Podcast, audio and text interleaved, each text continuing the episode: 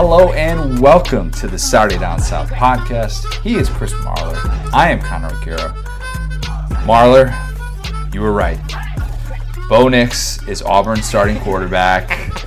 Gloat away, my friend. The Chris Marler Gloats and Hoes episode is in full effect. Connor, I told you last week that. I mean, I'm not going to gloat that much. And the reason why is this, guys. One, because I don't want to start off by hurting your feelings. I want to do that later. But, like, also, we were on the phone when we found out. Yeah, which was worse. That was that definitely made it worse. we were literally like on the phone talking through um, some fall travel plan stuff. Yeah. and then I'm like, oh crap. Yeah. So, And you're like, what? You're like, what? I'm like, oh, Bo Nix is starting for Auburn. And I said, oh crap, not because like I'm, and we'll get to this in a little bit because we're going to talk more in depth. And like, I'm actually excited about it. I think it, it's, it shows a lot of the new Gus characteristics Yeah. that we've been talking about in the offseason. Like, I'm, I'm definitely here for it. It's super interesting. But I said, oh crap, just because I knew the gloating was going to come. I ran. So I ran through my apartment, like high stepping and screaming. And I was like, "Oh!" And I was like, and I'm cracking up. while it's happening because because I this is like our oldest take. This is this is like our oldest take that we keep circling back to. And and one, yeah, because I'm right, but also because, man, were you ever wrong? I mean, just it got so bad. It was it was, but it's fine now. We've we've moved on from it. I will say this. Um, I haven't I haven't celebrated like that, like regarding a team not Alabama, like since '97 when Woodson won the Heisman over Peyton Manning, and I ran through my house and was like, yeah, like my team had won something even though we didn't. When Malik Willis wins a national championship for Liberty with Hugh Freeze's offense, you are going to be so sorry. I'm So upset. Throw that out there. I'm be so upset. We've got a lot to get to today. Uh, record an interview with Chris Fallica, the Bear from College Game Day, first time guest. Had a lot of fun with him. He's got some stories, man. We uh, we talked a lot of great. a lot of good Vegas stuff. That guy is tremendous. Did not realize the full extent of his responsibilities. Yeah. Um, but man, he, he keeps very, very busy. Um, so we talked to him ahead of uh, obviously opening weekend, opening college game day of the season here in Orlando. Uh, we, of course, uh, talked about uh, playoff national championship predictions, which we haven't thrown out there yet. We've, Right. we've done the SEC East crystal ball. We just did the SEC West crystal ball as well. And we've also got national championship predictions. So that'll be fun to get to. We have different thoughts on that. We uh, have Florida, Miami over unders that we're going to get to. Uncle Chris is going to give us a little, couple little insights as well on how we think the action is going to go this weekend. And then you've got underrated players that you, you had a, a graphic that you put together. the did on my day. own. Yeah, you did it all by your own self. Uh, we're going to cool. get into some underrated players in the SEC. Some guys that we've talked about throughout the offseason that might not be underrated by us, but guys that you believe are still underrated nationally. And then, like I said, of course, we're going to talk Bo Nix as Auburn starting quarterback. But before we do that, have to tell you about our friends over at SuiteHop. Have you ever looked up at, at the boxes in the stadium and wondered how those folks snag seats that are so much better than yours? I've definitely done that. On home turf, oh, Marler's dying. Marler's dying. Um, we interrupt this ad to inform you that I am now a solo host of the Saturday Down South podcast. Marler is deceased. Okay, you're good. good. You're alive. You're back. Thought we lost you. Good. Uh, on home turf, sitting in a suite is limited to university boosters and top alumni donors. But when your team is at a pro stadium, it's easy to book an exclusive experience for your friends or even as a company event. SuiteHop is your resource for college games on the road or even your favorite NFL teams. With the best sight lines in the stadium, protection from the weather outside, and catering brought directly to you, you'll never want to sit in regular seats again. You can kick off the 2019 season in style. Like a v- live like a VIP and book a private suite for your group this fall. That's the sweet life, y'all. View availability and pricing at suitehop.com slash kickoff today. That's S-U-I-T-E hop.com slash kickoff. I was in the I was in the sweet cough there for a second there, Connor. I, I really thought you died. That was, That was uh, tough. Yeah, was I, I muted it the fit. first time, but it did not. It was it was you know we're fine though. It's just game week. We'll fight through it. All right, you're, you're playing you're playing sick. We appreciate right. you doing that. Bo Nix, starting quarterback for Auburn. It is the first you have time. got to be kidding me. You actually put the first thing in the notes is my quote from last week. You're the worst. So I was gonna I was gonna let you sit. I was gonna let you just kind of think that you were right and that let you I was. get it out of your system. but I did notice that on the last podcast, you, in typical Uncle Chris fashion, Oh my god. hedged at the worst possible time. You did say, you did say, okay, so this They're was the quote play- from you. Oh my gosh. This was the quote from you on last podcast. Series one, down one. Uh, I think Gatewood probably comes out of the huddle. Those words were said out of your mouth by last week, but I will give you credit. Then you went on to say, but if Nix starts, I am going to glow Yeah. like crazy. Well, you know the reason I would gloat like crazy, Connor, is because when we first had to talk about the Auburn starting quarterback position, I cannot believe you would start this segment by I've, quoting. got, I've been so wrong on this. I need. I, I have okay. I've been so wrong on this subject though that I needed to kind of bring you back down a peg a little bit I, to get I know that. I'm glad level. that you, you you also know that, and that's why you're saying it. Um, no, I mean like I, so. I, the only, and the reason why was it was um it was interesting because we posted this yesterday, and Barrett Sallee brought up, and he was like he balled out a couple weeks ago at the scrimmage, and and and for everything I read, like there were quotes from Malzahn saying you know he had he had like three interceptions in a, in a scrimmage they had a couple weeks ago, and, and he didn't seem down on on Nix at all. But he did say that there were, you know, he had he kind of had his struggles.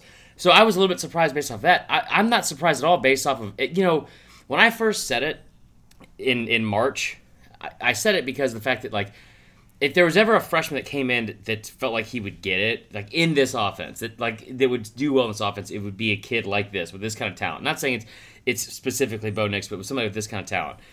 And and then when we had Cole Cubelic on, he he like he said exactly that. You know what I mean? Like, Yeah, he that was, was like, telling. if there was ever a kid that would they could do it in this offense, it's Bo Nix, like specifically Bo Nix. And I was like, wow, that's that's different, that's unique. Um, and that made me feel a little bit better about it. I just as you get closer to game time, man, those nerves start clicking in, and and, and I think you know Oregon's going to be better than people realize. I think in that They're game. number eleven in the country. I mean, I think Yeah. people realize they're gonna be they're, they're gonna be pretty good. I think people in the SEC don't really give a lot of the Pac-12 a lot of love, and and, I, and like this isn't this isn't Oregon from years past. This isn't like oh we got like Dat you know coming out of like you know returning punts and kicks, and and it's like this electrifying speed.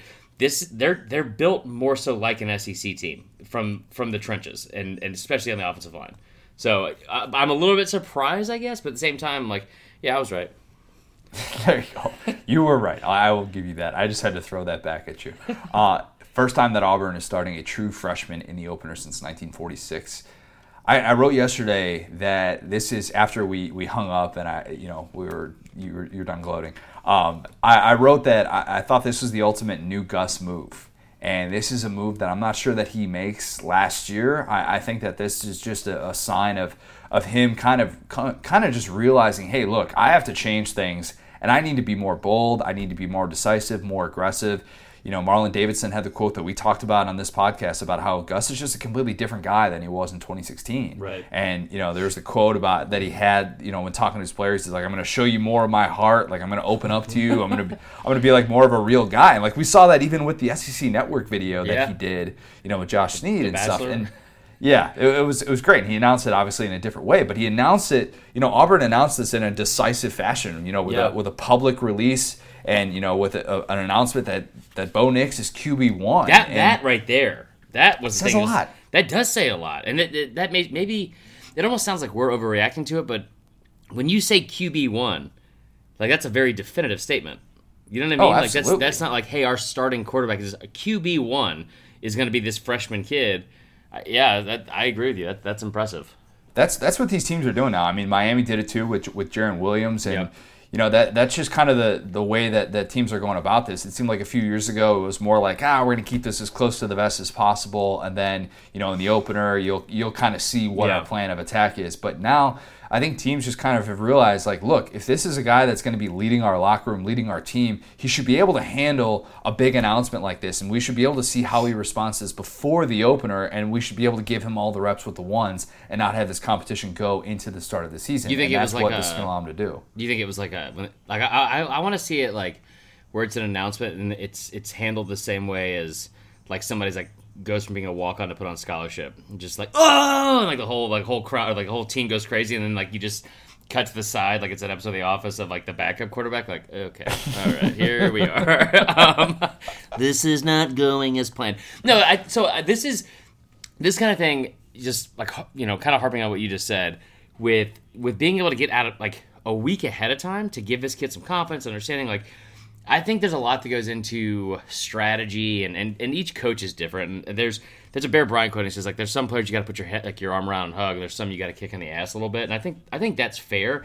I know for me as a player, I always did better when I knew the coach and people around me had confidence in me and made me feel more confident. And and that's I think there's something to be said about like when the Jake Fromm thing from the other day. It's like it kind of messes with you, and you don't know when so much you're going to be Mm-hmm. pulled, and and it just kind of eats away at you and gets into your psyche. I think this is a great way to go about it. Be like, hey, like you're the guy. Game one, like let's let's go out there and let's go win a game.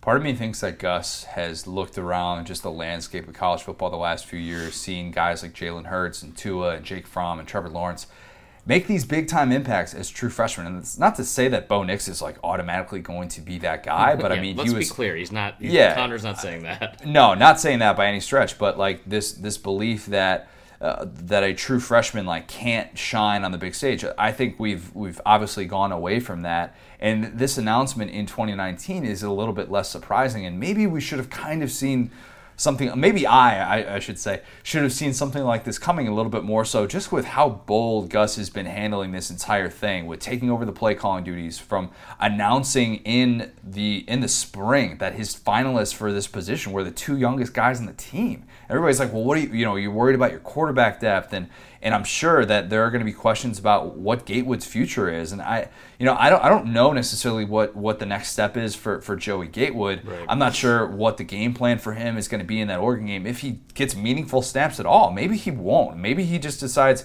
Gus just decides, this is truly Bo Nix's job, and we want him to know that this isn't some sort of two quarterback system, and we we want to make sure that he's involved, you know, in everything. From you know, we're not just going to pull him in random series. We want him to feel comfortable and like he can make mistakes in this system and not have to worry about looking over his shoulder and wondering if Joey Gatewood's going to come in and steal his job. There could Yeah. be some of that in the opener. Yeah, and I think for me, it's it's it's protecting the football. You look at Auburn's like in this offense, like I don't want to say they're more prone to turn the ball over, but you look at their stats over the past couple of years, like their total turnover. Uh, what do you call it? What what's the word I'm looking for here, Connor? Turnover margin. margin. I was gonna say ratio, and I would have been way off. Um, You would have been ratioed for that There- take. Yeah. There you go. In the last four years, there's only one time that it's been plus three for the entire year, and it was last year. It was plus Really? nine. Yeah. So Wow. like you look back at it, it was minus one in 2017, uh, plus three, plus two um, the year before. So I mean, and honestly, if you keep looking back before that, they had plus seven in 2014, and before. 2012 it was minus 12 which is not not good And part of that too is just because the you know the stretch the field type Mm-hmm. offense they, they just don't take those they, they didn't take enough of those those chances with Right. Jarrett Stidham as well. Right. I think it'll be interesting to see though. Like, I, I don't think it's one of those things where, you know, when you look at like, I, I don't think it's gonna be like a Trevor Lawrence type thing. Obviously, I don't think he's gonna go to the national championship necessarily win forty four to sixteen over over somebody. And I, I don't know if it's gonna be like the Fromm thing. But for me, it's it's how does he protect the football? Does he have one of those TD to INT ratios that is that is you know efficient? And I don't want to say game manager, but like. Can he go in and manage a game as well as going to win a game? Because I think they're equally as important as a freshman. It's an amazing move from from Gus to just say, you know what, all right, I'm I'm not going to worry about what my quarterback situation looks like a few years from now because if Nix is the guy, he's going to keep the job, and, Right. and if he's and if he performs well this year, then Gus is going to be on the Plains longer than than you know just this Anybody season. wants. and, it, and if it doesn't work out, it blows up in his face, and he doesn't have to worry about the quarterback situation in the future. He's going to take his twenty-six million dollar check, and he's going to walk home, Head and he's going to be playing. network. Head over to the SEC network, join Gene Chizik, sit down right next to him, talk about you know good old good old coaching at Auburn, and uh, life will be fine for him. But I'm rich as dog crap, and I don't have to coach a dang day. it's a it's a fascinating situation and, and, a quarterback battle that I said was the most interesting in the country. Uh, fittingly enough, ha, has an ending that that really is, is is a bold move from Gus. So. Um, you know, it, it'll be it'll be a fun team to watch this year with with this new element going in, and you know maybe people are going to talk about this like kind of like the Jacob Eason situation a couple years ago. But you know this is obviously different because of the stakes that Gus Malzahn faces as opposed to year one of Kirby Smart. Right. So we'll uh, we'll see how that develops. And oh, by the way, Eli Stove and Will Hastings are both back to being full participants. So you know, gets a couple more weapons What's your name? around him at Stove? receiver. Stove, something like that. Um, but yeah, I, I think the situation is uh, is built for for him to succeed, and he's got all the confidence in the world in his head coach. yeah. SEC underrated players. You put together a lovely little graphic. You threw it up on Instagram. It was on Twitter. I'm sure a lot of people have already seen it by now, but just in case they haven't seen it, why don't you run through the, the 10 guys that you've got for your underrated SEC players? So it starts off with Lynn Bowden from Kentucky because I think he. I've said this before. Him and the guy below him, Dejon Harris, I think are the most underrated players in the entire SEC. I asked. I asked both of them at media days. One of the very few questions I asked to anybody uh, that didn't work with me. And actually, we're supposed to be interviewing. I said, "Do you think you're the most underrated player in the SEC?" And Dejon Harris flat out said yes. Um, and, and and I loved I loved his very rational and logical response to it. Um, as to why he's like, you know, like, I get that I'm not on a winning team, and you know, you have to do this and that. But this kid's he's had over 120 tackles or over 115 tackles in each of the past two seasons, which is crazy. Um, also, Shyheim Carter from Alabama, Larry Rountree, who you are not familiar with, but he's a running Yeah, back from Mizzou, had never heard of 1,200 yards last year. Uh, Eric Stokes Jr. from Georgia. Now, here's one that I'll never ever forget his position, and that's Mohamed Sanagu, uh, who or Sanago. He is a linebacker, not a defensive lineman, because I put that incorrectly up on the graphic, and Isn't he an edge, though? Like, no, not if you ask him. He he he said several times. He said, "Yeah, I don't play linebacker." He brought that up on on social media. we had a little chat back and forth yesterday in the Instagram DMs. He's a he's a really good kid. I, I do think he's one of the more underrated players in the. so strictly defensive line. No, he's a linebacker. Oh, okay. So Yeah. you said he doesn't play like. Okay, so he is line. That's okay. Did I mess it up again? Damn it! If Yes, you're listening, that's all right. Muhammad, that's my fault again. Uh, I can't do this job this year. Um, I need to get to the transfer portal. Right, by the way, back to bartending. Um, no, so I, so he, I, it was between him and Scottie Phillips, and if we're being 100 percent honest, I think I made the right pick for for who's more underrated. But I, I wish that I would have said Scottie Phillips, so I didn't have to, because I know what position he plays for sure. yeah, Um, he's definitely running back. so we have Darrell Taylor, who's a t- uh, linebacker from Tennessee, who's very underrated. leading sacks in the leading uh, re, of, of all returns in the SEC in sacks. Yeah. last year. Um, TJ Brunson, uh, who's a linebacker from South Carolina. There, there's a couple guys in that front seven for South Carolina that I think are, are really underrated. Um, I don't think this kid gets enough love. Justin Madubuike from Texas A&M. You said it right. Look at you. I'm really good at my job. It's like I was just saying. And then Freddie Swain, who's a receiver from Florida, who I think is uh you know, lots. I think everyone at this point knows how good that receiving core from Florida is, and they, and how good they can be. Just they're very deep, very talented. Um, and that kid, he doesn't get a lot of press, but he but he should. And I think he will this year.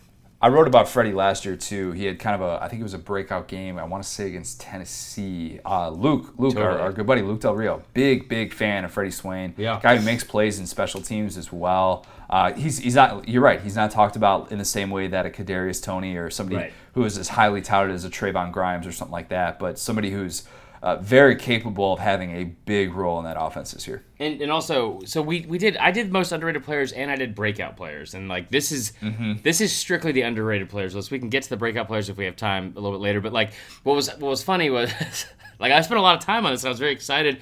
Shout out to Chris Doering who gave me a, a really really nice positive shout out on SEC this morning about it. Um, and a lot of other people, it, it was it, it went over a lot better than I thought. I was surprised, but because it's the internet and people, especially with Florida fans right now, don't like me that much. Um, but it was funny because when this came out, people would be like, "This is BS," or like there was like some reaction like, "It was like what? this is BS. How come so and so's on it?" And he was like on the other list for like breakout players. So there's that. Yeah, Larry Rountree is, is underrated by people who put together top five, top twenty five running back lists and uh, conveniently for, forget to put Larry Rountree on there. So Um, Larry Round, Ke'Shawn Vaughn, who's somebody that you talk about a lot, had 1,244 yards last year. Larry Rountree had 1,216. eh, Ke'Shawn Vaughn was also hurt for two and a half games Yeah, and had more of an impact in the passing game, but uh, that's neither You defend yourself however you want to. I'm just telling you. I'm a um, sneak apologist till the day I die. That's fair. That's fair. So anyway, but yeah, it was. Um, I, I thought it was interesting for sure. Uh, there was there was a lot of lot of uh good players. That it's just like I think that are overlooked, and, and we talked about this. You know, I, I want to do one for the freshmen too that I think are going to have a big impact. And like I guess said, like the breakout players this year is almost more interesting. But um, this is the list we have for that. Yeah, and, and these lists are always fun to, to kind of circle back to mid-season to come up with an underrated players list where you just Yeah. sometimes you're forced to put together, you know, w- whether it's like a mid-season all SEC team or you know you're looking at mid-season all Americans and you're like, this, this why is this person not getting the love? Like Yeah. you just watch them just tear it up for like you know the last month or something like that. And they're, they're just not getting the national love, so to speak, and that that happens a lot. And, and a common, you know, one of the common traits that you see with with with a list like this. Yes, it's the smaller teams, it's the or it's the teams who don't win necessarily as much. But somebody like Dejon Harris is like, okay, he's played on bad defenses. He's racked up a million tackles, and by the time I finish this sentence, he's going to have another tackle Right. But like that's that's just the nature of the beast. And as he will even admit that's why these these guys are underrated. So like that at the same time that's why somebody like Josh Allen was underrated coming into last year because he had been a part of you know Kentucky teams that had gotten to seven wins but nobody was talking about them nationally. Right. but there are a lot of people who thought Josh Allen was ready to become that all-American dude. So will some of these guys and then be, become all-Americans this year? I don't know. We'll have to circle back to it though. Yeah, I mean you have you have guys like like uh, we talk about Jabari Zuniga a lot, who I think people are are very high on from Florida, and with good reason. Uh, I know he had like six sacks and he had 11 tackles for loss last year, but when you look at you know, T.J. Brunson is a good example. He had 106, 100, yeah, 106 tackles last year, and then 10 and a half tackles for loss. Like anytime you're getting double digits like in that, and over triple digits in tackles, like that's impressive. Like that, that's just, lot- that's impressive. Yeah, a lot of South Carolina fans were upset that he didn't get preseason All SEC love as well. Yeah. probably a guy that should have made that list. But linebacker is very deep in the SEC as always. Right, agreed. And then, do you want to go through the breakout players? Sure, let's do it. Okay, so I have, as you know, Jarrett Guarantano as my quarterback. Yeah, Um, boy. Yeah, boy. This is weird too because I had to go back and take some people off because it was almost all wide receivers. Like almost every single thing was wide receivers. Um, I have Ja'Marr Chase from LSU, Richard LeCounte, who you guys have heard me talk about a lot from Georgia, uh, Seth Williams at receiver from Auburn. I don't like what he said early in March about how they have the best receivers in the state division. That's just conference. the par for the course Yeah. for, for Auburn these days, though. Yeah, after for what real. Booby Lip, after what Boobee Whitlow said a couple Right. weeks ago. Yeah, Um, Kadarius Toney from Florida is somebody we've talked about a lot. Like this is this has become almost like the worst kept secrets. You know what I mean? Like they're not underrated, but I, I do think they're prime for a breakout. And and Shi Smith from uh, South Carolina he doesn't he had good numbers last year, and that's with Bryan Edwards and Deebo Samuel. And I think I think you're going to see every all three of those guys are going to put up better numbers this year. And I know that sounds weird because I know Deebo's gone, but you know he he didn't really get like that much exposure. I feel like at, at, at South Carolina he was there, but he's killing it so far in the preseason for the, the Niners. And then Bryan Edwards, I think, will obviously have a better year. And then Shi Smith, especially, he's he's a great two in that one-two punch.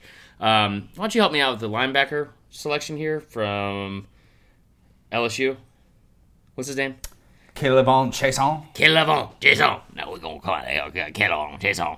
Um, was he- out all last year. Yeah, Yeah, and it- well, he injured. He got injured in the Miami game, right? in the opener. Yeah, Yeah, he is a monster. Like if you, see, he is terrifying to look at. Um, he so I, I think I got big things for him this year. LaBryan Ray from Bama, uh, especially I think with when you have Homer. A, yeah, when you have a Noma out, um, I, I feel like that's he's going to finally step up. He's a he's a big time recruit. It's in his third year there. Uh, Courtney Davis from A and M, and then Kylan Hill, who's a guy that's not really. I mean, he That's my burst in this. Yeah, he burst in the scene last year, and, and we talked to this after the Kansas State game. He's he's really good, uh, and and was able to showcase a lot of stuff there. But that that offense was featured around Nick Fitzgerald, and I think this year when you have uh, a quarterback situation that's not as this sounds weird, but as solidified um, now that Fitzgerald's gone, I think that Kylan Hill's going to be like the the main main focal point of that offense. the the running back is usually the focal point of a Joe Moorhead offense, which sounds weird Here we because. go. No, I'm, I'm just saying, like, there was a stat going into last year about the last five years of, of the running back in Joe Moorhead's system, which includes Chase Edmonds, who's Yeah. playing in the NFL from Fordham. And, and it was like, so- they averaged like 200, they got at least 268 As all of you knew that. Yeah, of course. They got like at least 268 touches and like 1,500 yards from Wait, scrimmage every what? year. Yeah, no, it's insane. Because obviously that includes Sa- Saquon Barkley as well, Yeah, the two for years that he had him. But yeah, the the numbers that that a typical Joe Moorhead back puts up are insane. I'm not saying Kylan Hill is going to do that in the SEC, but he was banged up down the stretch. He even had the comment of he had that run against Bama where he should have been stopped at, at, at for a three yard loss Yeah. easily, and he turned it into like a 35 yard gain on the short side of the field where he just bursts up the sideline. Yeah. And he even had like a quote tweet where he's like, "Yeah, just imagine if I was actually healthy for that Right. too." Right. Um, so yeah, I'm, I'm, I'm big on Kylan Hill. Obviously, that's that that's pretty well known. It's it's it's to, to be a breakout player in the SEC, you, you really have to like Ooh, have like a sirens, Trayveon baby. Williams. Oh, we got sirens. Oh, that's good. That's because I got a fire take. That's right. why. That's right. You really have to have almost like a Trayveon Williams type season where you, you just put up these insane numbers because it's so hard to get noticed as a skill player in the SEC when Yeah. there are national championship contenders, obviously, and and if you're an All SEC player, chances are you're getting All America recognition. So yeah, I mean, a lot of those guys could definitely take that step this year. Yeah, agreed. And I mean, you know, basically, like you said, we'll circle back to it as long as I'm right.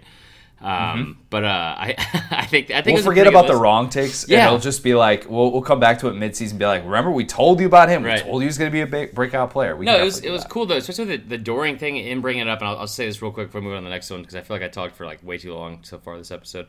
But uh, Doering's take when he was like talking about, he's like, Chris is funny and he does a social media thing and he's a bartender and, and he was a comedian, blah, blah. And he was like, but this is actually some pretty good stuff. And I was like, thanks, man. Yeah. It's like, and the other part of this job, I, I'm trying to do so, I'm trying to do well at as well. So anyway. That's like whenever I randomly, like once in a blue moon, I'll come up with something that's actually laugh out loud funny, and, and then uh, somebody will say like, "Oh, Connor's actually like kind of funny. Right. like he can have a funny comment. Yeah. He's not just Allie talking says that about all the sports time. All the time. Oh, there we I'm go. like, well, you know, you said it last week, so maybe just remember it next time. He is funny. There you go. Boom. I got you, I'll take bro. it. I got you. Thank you. Put that at the bottom of my resume. Kind of funny every once in a while. Just grab yourself. Speaking We've of things that we're kind of funny and also kind of right oh about, boy. Playoff and national championship prediction time. We've been holding off on this. I, to be honest, I, I've gone back and forth on this throughout the offseason. I like. I have, I for so for so long. I just told myself, Bama Revenge Tour. It's gonna happen. Don't let anything get in the way of that. And then, of course, as I often somebody do, got something yesterday on Twitter. No, yeah, believe it or not, this is something that I've had I've had cooking for a while. So why don't we go through our, our playoff teams, uh, and then we'll uh, go through our, our, our national championship I'll let matchups. you go first, you traitor. All right, number four seed Alabama, number three seed Michigan, number two seed Georgia, number one seed Clemson. Now you're wondering, wait a minute, how would Bama get a four seed, and how would Georgia get a two seed? we. Well, if you put two and two together, I think we see the reverse of last year's SEC championship, and we see Georgia actually prevail and win that game and take down Bama. An 11 and 1 Georgia team going into that uh, needs to win that game to get into the playoff. This time they win it, whereas Bama, I didn't think That's needed to win that game last year. I did not think Bama needed to win that game last year in order to make the playoff. And I think the same thing happens to them this year. Maybe the schedule, the backloaded schedule, comes back to bite Bama in the SEC championship. But Bama still gets in the playoff and upsets everybody in the Pac 12 because the Pac 12 gets left out. And oh, by the way, so does the Big 12. And uh, that doesn't exactly. Um, that doesn't exactly lend itself to the four-team playoff continuing. We'll just say that. Yeah, that's fair. Uh, you want me to tell you why you're wrong now? Let's do it. So, guys, uh, this is bittersweet for me because, as most of you know, and as some people have uh, came to know yesterday on Twitter, um, I joke around a lot, but at the same time, and I'm, I don't feel like I'm a Bama homer, considering that this take last year is what I've hung my hat on for almost a full year of, of being right. I was right last year when I said Clemson was going to win the national championship. It's a little bit too much Marler. uh, Marler's right. I mean, I you need, know, I need Connor, it's not like, it's not this back down to episode. This is just a consistent theme in my life. I think we just we got to start giving credit where credit's due. Just but Uncle Chris Heater is just going on way too long. it's it's it's well, yeah, not in baseball gambling. Hopefully, Bay's not listening to that. Um, you I tell you what, y'all, gambling on the Little League World Series has not been going well for Uncle Chris. um, no, it's a, that that was a joke, but um, I'm I'm nervous to hang up my hat on last year because you know you can't rest on your laurels anymore, and we'll see how this year plays out. I I have another Pac-12 team making the making the Final Four in football. Um, oh, in basketball or football? in football, I don't know In football. basketball. Oh, okay. Uh, so here's what I have. I have one, Clemson. Two, Clemson. Clemson. Two, Bama. And and you guys already know how I feel about this. And this is I'm, again, this is trying to be non-biased, not be a homer. This is this is how I feel, y'all. Um, Clemson has the easiest schedule out of anybody that's going to make the Final Four. They will be the number one seed. Bama goes undefeated, wins the SEC championship game. I think Georgia's a year away from dethroning the dynasty again. Um, and Bama comes in at number two. Number three, I do have Michigan. Now, I'm going to throw this in here as well. I'm going to give a little love to Wisconsin. Wisconsin is somebody I think they could sneak in there too. Um, if they can get to the, uh, right, well, you know more about Big Ten football than me. I'm just, I'm, I thought I was going to impress you with that, but it's fine. I guess not. I know. I'll, I'll, I'll hear that take out. I don't have I'll any more. That's that's the end of the take. I just thought you'd be impressed. You should see the look he's giving me right now, guys. Anyway, I have Michigan number three, so not a lot of variance there. Number four, I have the Utah Utes. Wow. Coming in hot. Now, listen, here's the thing the Pac 12 is going to be a lot better than people give them credit for this year. And I'm not just saying that because, you know, I'm sleeping with an Oregon State grad, but I'm saying it because Utah has a very manageable schedule coming out of the Pac-12 South. I think I think for the first time in a while, like people are really high on Washington, people are really high on Oregon. Oregon has, I think, possibly the best offensive line unit outside of Georgia in the country. Uh, they return the most experience out of anybody in the country, according to Phil Steele. Um, the Pac-12 is going to be a little bit better than people realize, I think, this year, and I don't think it's going to take the Pac-12 being undefeated to get to the national championship game. Oh, interesting. Yeah. So I, I, think I think people I think that loss that Bama had last year did a lot for the rest of the country, and teams like or like places like the Big Twelve, the Pac twelve that are usually on the outside looking in. I think Bama losing by twenty eight to an ACC school doesn't really help the SEC get two teams in. You saw it last year. Didn't get Georgia in, even though a lot of people right, thought they were right. one of the best, you know, four teams in the country. I think Utah losses, makes it. I think um, yeah, that's also true. I think Utah gets in because they do have a more manageable schedule. Um, Oregon and Washington are both really good, and I think that resume is going to look better than people think. What's the phrase about if a tree falls in a forest and nobody's nobody hears it? Does it actually happen? What's that phrase called? Again? Something stupid like that. What are you trying to say right now? I'm trying to say that's the equivalent of the Pac-12 championship. That's played. The Pac-12 championship night. sucks. is it? Is it played on a Friday it's night played this on a year? Friday, like Connor, and it's it's at, it was at it's San like Francisco last year. It's like it's so. I'm telling you right now, not enough is made about how miserable that five o'clock start is because it's like that it's national championship local. game. It was so weird. It's five o'clock local. Yeah, it was five o'clock local Pacific because they did it for, for TV stuff because they wanted to have it at eight o'clock prime time. The, the Pac-12 championship is, Yeah, yeah, yeah. is essentially is essentially Toby's birthday celebration. That's yeah, what it is. That's a that's a really good way to put it. It is it is not a great feeling being out there. You don't feel like all eyes are on you in the national like the national championship. You don't feel like oh man, the whole world is watching. You look like it, it looks like like oh, okay, well we got a we got a fun little exhibition we're about to play right now. Well, we have relatively similar similar Final Fours then, having Michigan both in there, but yeah, a little little bit different there with obviously you not having Georgia in there.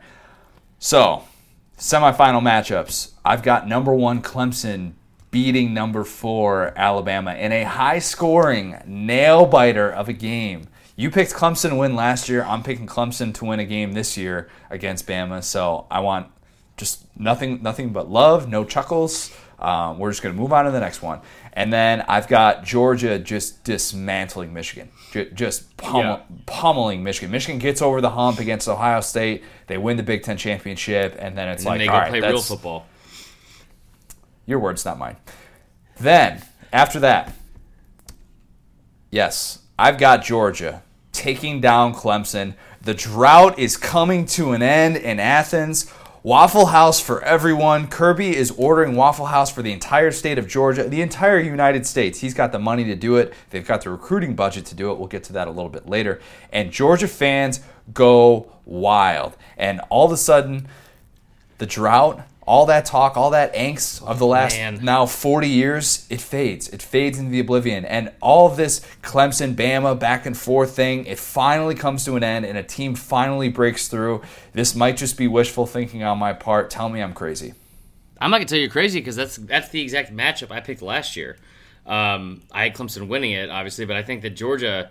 It, it's not a bad pick. Like, listen, I think Georgia's one of the top four teams in the country, and I don't think it's in question.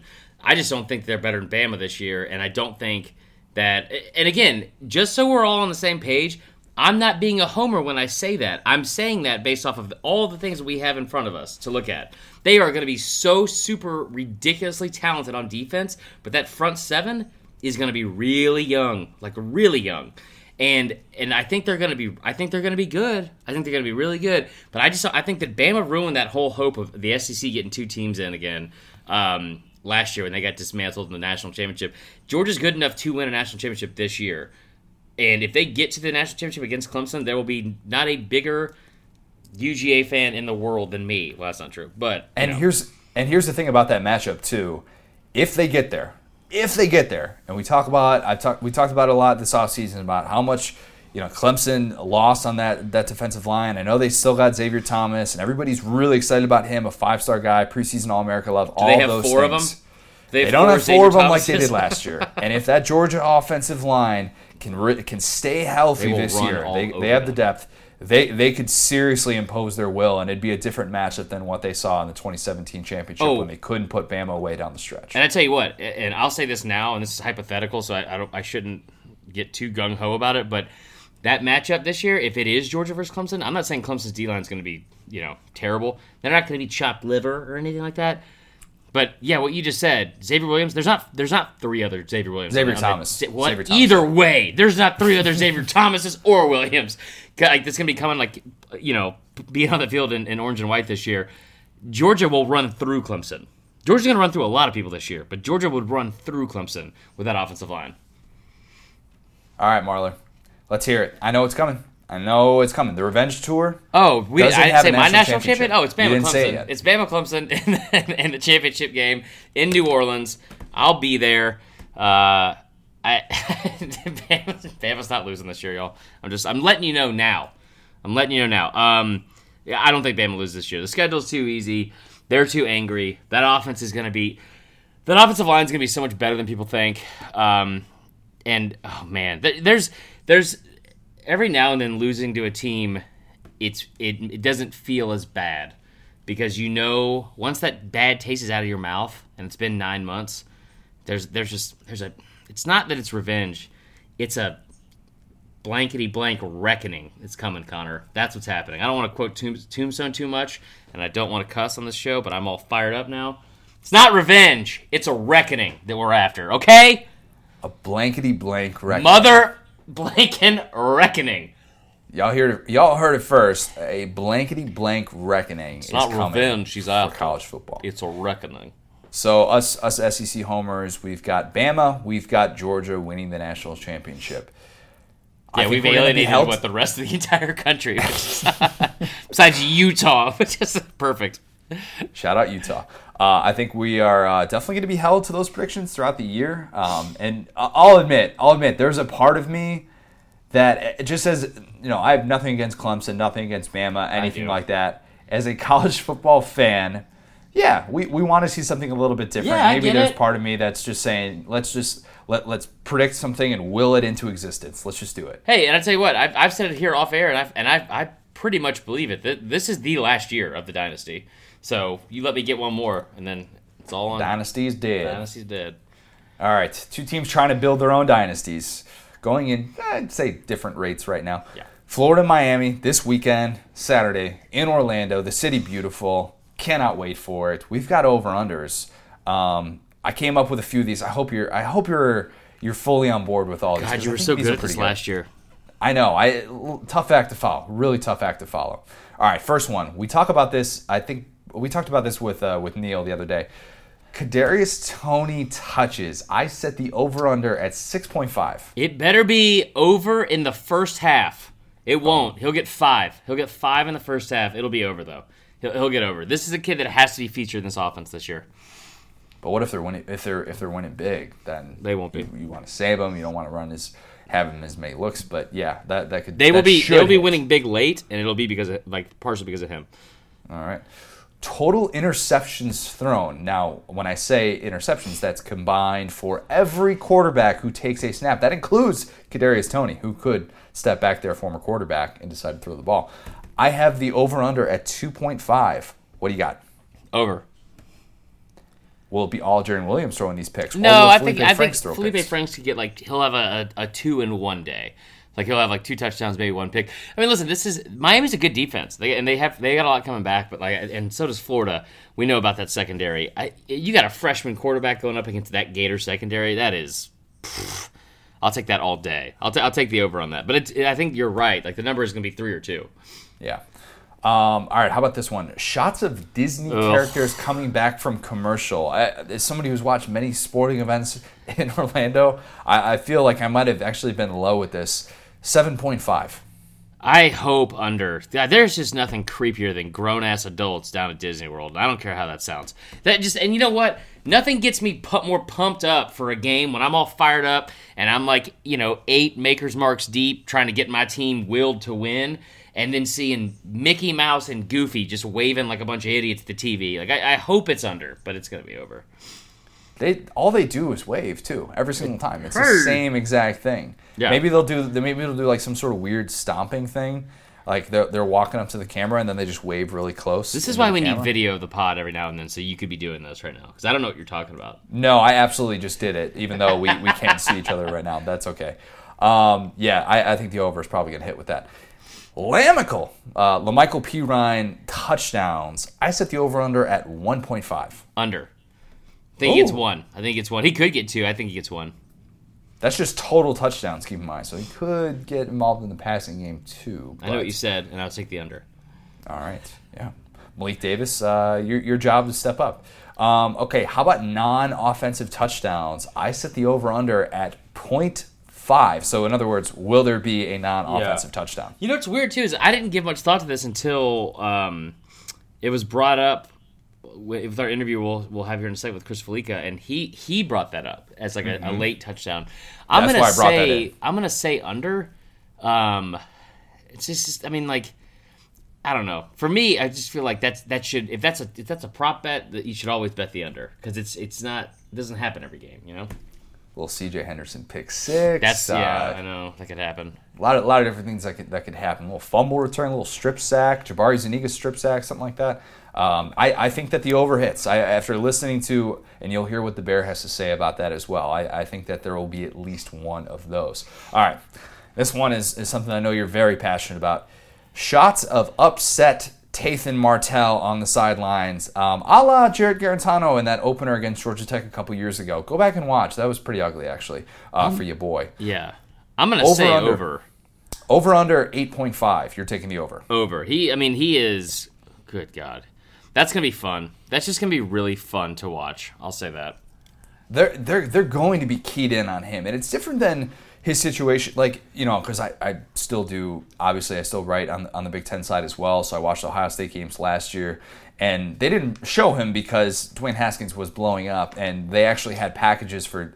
For Martell to be able to like come into you know goal line packages, and they almost Right. tried to do like a little bit of a Tebow thing with him. Not obviously to that degree of success, but a little bit of a different dynamic go, at, at play here. I, I could definitely see them showing him on the sideline a lot, and whether I don't know if he's going to line up at receiver at all. I mean, I know we've joked about that, but um, I, I think that there will definitely be a few where he's just kind of staring into the camera, hands on the shoulder pads, the front of the shoulder pads. That's the look, and we'll be like, uh, "What's going on in that kid's mind right now?"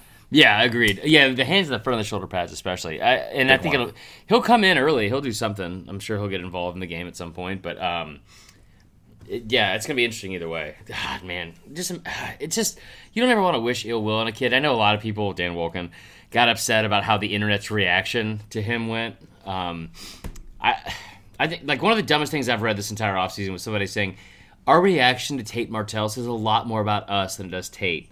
Shut up, Dan. Just I mean, Jesus. Yeah, that's kind of taking a lot of things out of context. Or, Yeah. like not really taking a lot of those things into account, and him going after various quarterbacks. Right. social It's it's also it's Dan Wolken who is like the poster child of overreacting to things. And that's coming from me. true. Yeah. You guys do. You got something in common. You guys both like to overreact. I don't to like that you said that at all. That's it. Okay, Oh. we'll move on. Uncle Chris, drop some knowledge on us. Yo, I've said this before, and I'll say it again. No, first off, it's it's it's time finally gambling season, unless you're like me and you've been doing it this entire offseason just to stay sharp. Now, here are the numbers we are looking at right now.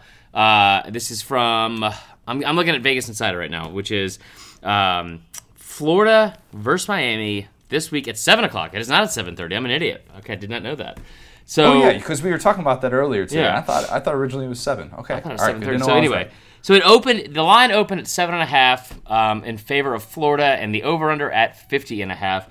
It is now down to seven and forty-seven and a half. Uh, Actually, I'm sorry, it's, it's back up to seven and a half, but it's the the number is down to forty-seven and a half for the over under. That says a lot. Anytime the line moves like that. Um, that is something you want to obviously uh, pay attention to because it's and you also want to look at where like the sharp money is going to be now i think florida covers the seven and a half I, I, for a lot of reasons but I I, think i think they cover the seven and a half now if you look at where the money is placed right now in vegas okay this is interesting this is from the action network it's a great tool to use 45% of the bets uh, for, are on Miami, which means 55% are on Florida, right? Of the bets. Where you want to look is where the money is, okay? 55 only 55% of the bets are on Florida, but 67% of the money is on Florida, which says a lot. Um, I'm taking Florida to cover. I think the, the play of the day is is the under. Um, I, I, don't think it's really close. And you look at the under on here now. The the over under it's 66% of the bets are on the under of 47 and a half. 81% of the money, okay? Wow. 81% of the money is on the under. That is the play. Um, stay away from where the public necessarily is going, but that's where the sharp money is going as well. So I, I'm taking Florida to cover seven and a half. I'm taking the under. I know this is a mistake to do, but I'm gonna do it anyway. Take a teaser out and, and get Florida down to, to a half a point, so they just have to win and take that under at 54 and a half. These are two teams that were both inside the top 20 in total scoring offense last year. Uh, I'm sorry, in, in total scoring defense, defense yeah. last year. Um, two teams that were also I'm trying to find, like Miami was fourth overall in total defense. Florida was a uh, you know in the top 30. I think they were 28th. They're they're two teams that are going to be. It's going to be a, a very close game, I think, until about midway through the third quarter or fourth quarter. I think Florida gets away late from it, uh, and they win 27 to 14 uh, in favor of the Gators. There you go. Ooh, 27-14. I like yeah. that. I, yeah, like I, I just I, I, think that this is listen, man. We this is you don't see as many of these games because of where the state of the programs are in, in Florida. Um, for Miami, Florida State, and, and Florida, they're you know I think Florida's obviously coming back now faster than those other two, but these these when any of those three teams get together, they don't like each other at all at all. There's just so much bad blood. A lot of them played against each other in high school, and and there's just a lot of pride and a lot of good athletes on the field. And uh, I think it's going to be a very low scoring, ugly, chippy game early, and then Florida will pull away late on a Felipe Franks touchdown run. Give me 30 to 14. 30 to 14 final. That was technically like his two score game. Uh, I think that's is, isn't that the exact same score from the Florida Michigan game two years ago in the opener? I think it is. Might be. Uh, let me look through my notes here and let me look through and see if I can find it. It was 33 to 17. You idiot. All right, same thing though. I don't Basically the same thing. Um, but yeah, no, I think that that hit on a lot of good points. We had a great interview with Chris Fallica, somebody who hopefully will be a regular um, yeah. on the SDS podcast. Um, obviously, like a lot of people know him from College Game Day, but we got into some of the stuff about how it just he got started there, what his what his role is like and what he does in a given week, and and some great stuff uh, with with Lee Corso and how Lee Corso actually gave him that nickname, which yeah. we did not know. So also we have, uh, I have his personal number now, so if you think I'm not going to text him advice from gambling, you're wrong. So. Yeah, you're gonna be like, all right, I've lost six straight bets. It's like 10:30 on it. Please You're help. like Pac-12 after dark. Guide me, help yeah. me out right now. Uh, but yes, here is our interview with Chris the Bear Fallica. We're now excited to be joined by a very special guest, a first time guest, in fact. Uh, you know him from the gambling knowledge that he drops on college game day every Saturday, which, of course, is coming to Orlando this Saturday to kick off the 2019 season. It is Chris Fallica, aka Bear. First question is a pretty obvious one. Do you prefer that people call you Bear? Because I absolutely would if I were you. Oh, I, I think the only person that calls me Chris is my mom even my wife knows that when she wants to get even she wants to get my attention, she knows she she, she knows what to call me. But yeah, I, I honored. I, I feel like the old the old Mike and the Mad Dog for a first time, long time. Uh, like, like I'm one of the uh, like the 11 Power Five schools that game day hasn't hasn't been to yet. Looking to get to a a, a first time site again this year. So uh, yeah, happy to uh, happy to be with you guys. And uh, yeah, I, I, I think uh, if, if people want to get a hold of me, they uh, uh, Bear is certainly the uh, uh, the, the, the, the uh, preferred name. I love that. I love that. Uh, before we dig into some odd stuff, uh, I, I, think there's probably a good percentage of people listening or people who watch you on College Game Day, and they think that your entire job is just picking a few games each week and then telling us why Team X is gonna is gonna cover the spread. But I, I know that you do far more than that for ESPN. Yeah, no, no. It, it, I'm, I'm, I am primarily. I mean, first and foremost, my job is the is the researcher and the, the research producer and co-producer of, of, of Game Day.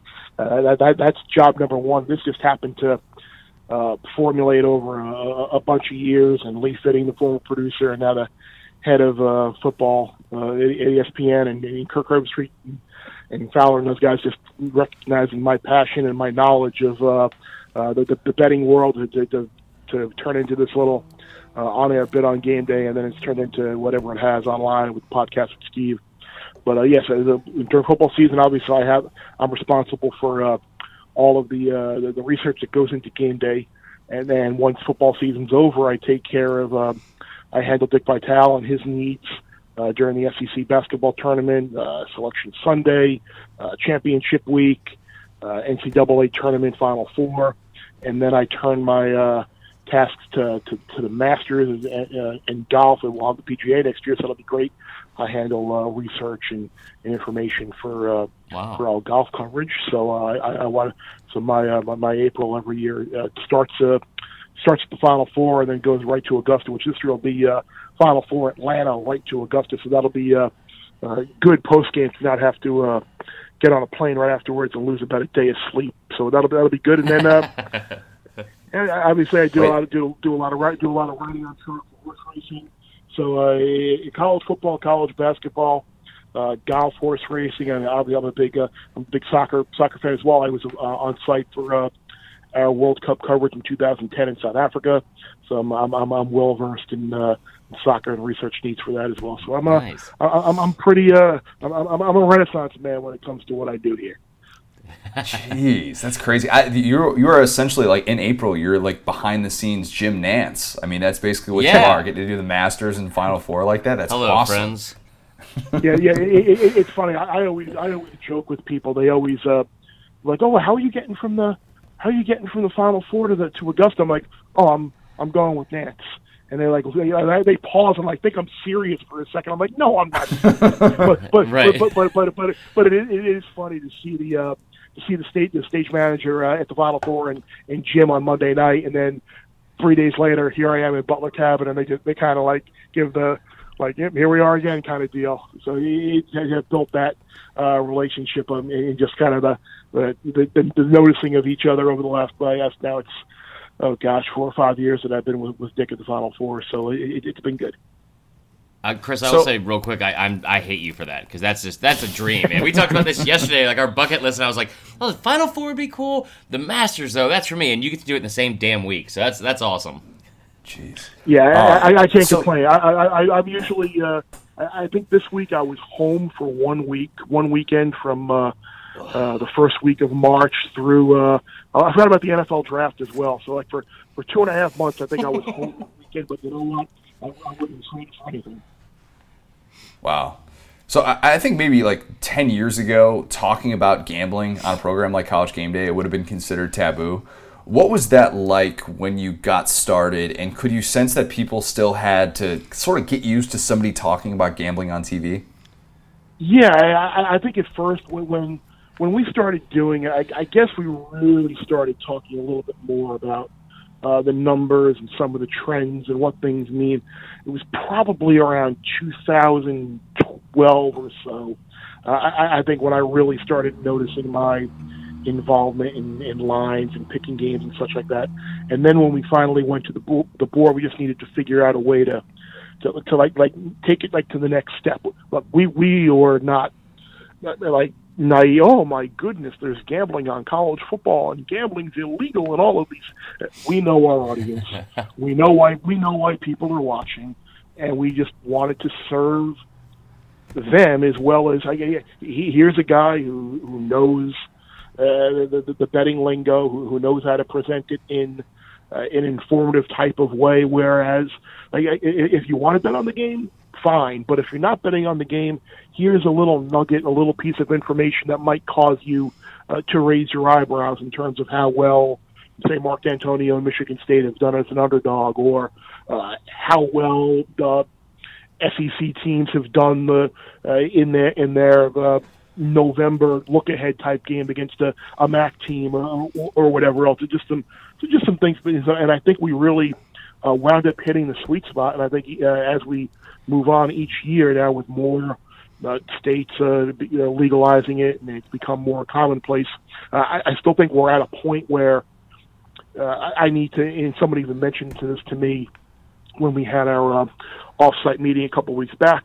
uh, We need to find now the balance of just assuming that everybody knows what we're talking about with favorite underdog uh, cover or whatever terminology, and then maybe Yeah. adding a throwaway line as to kind of define in case you're not sure. We know a lot of people aren't. This means this, but you don't you don't want to dumb it down all the way and insult the people who know exactly what you're talking about, but at the same time, you don't want it to go completely over everybody else's head. Yeah, that's that's fair. Uh, so, real quick, when I don't know if where you live or anything like that. Where was when was the last time you were in Vegas? I'm in, I'm in, I'm in, Conne- I'm in, I'm in Connecticut. Oh, I was in Vegas two weeks Okay, ago. okay.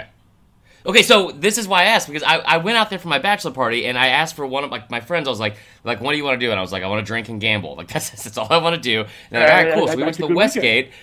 Yeah, it was a great weekend. We, we went to the Westgate Superbook, and that was like on my bucket list of places to go. And they're like, "Yeah, you just Did missed, did you uh, you know, Bear Did wasn't." you sign up for Did you sign up for the super contest yet? I did not yet. You guys sign it? Uh, yeah, yeah. yeah I, I, I, I, I've told Jay and John and those guys, man, the, the super contest that they have for the NFL is great, but I would love if they could ultimately uh, come up with one for college football. So sorry to sorry to interrupt your story and cut you off, but uh, No, no, it's I figured I would ask what was on my head.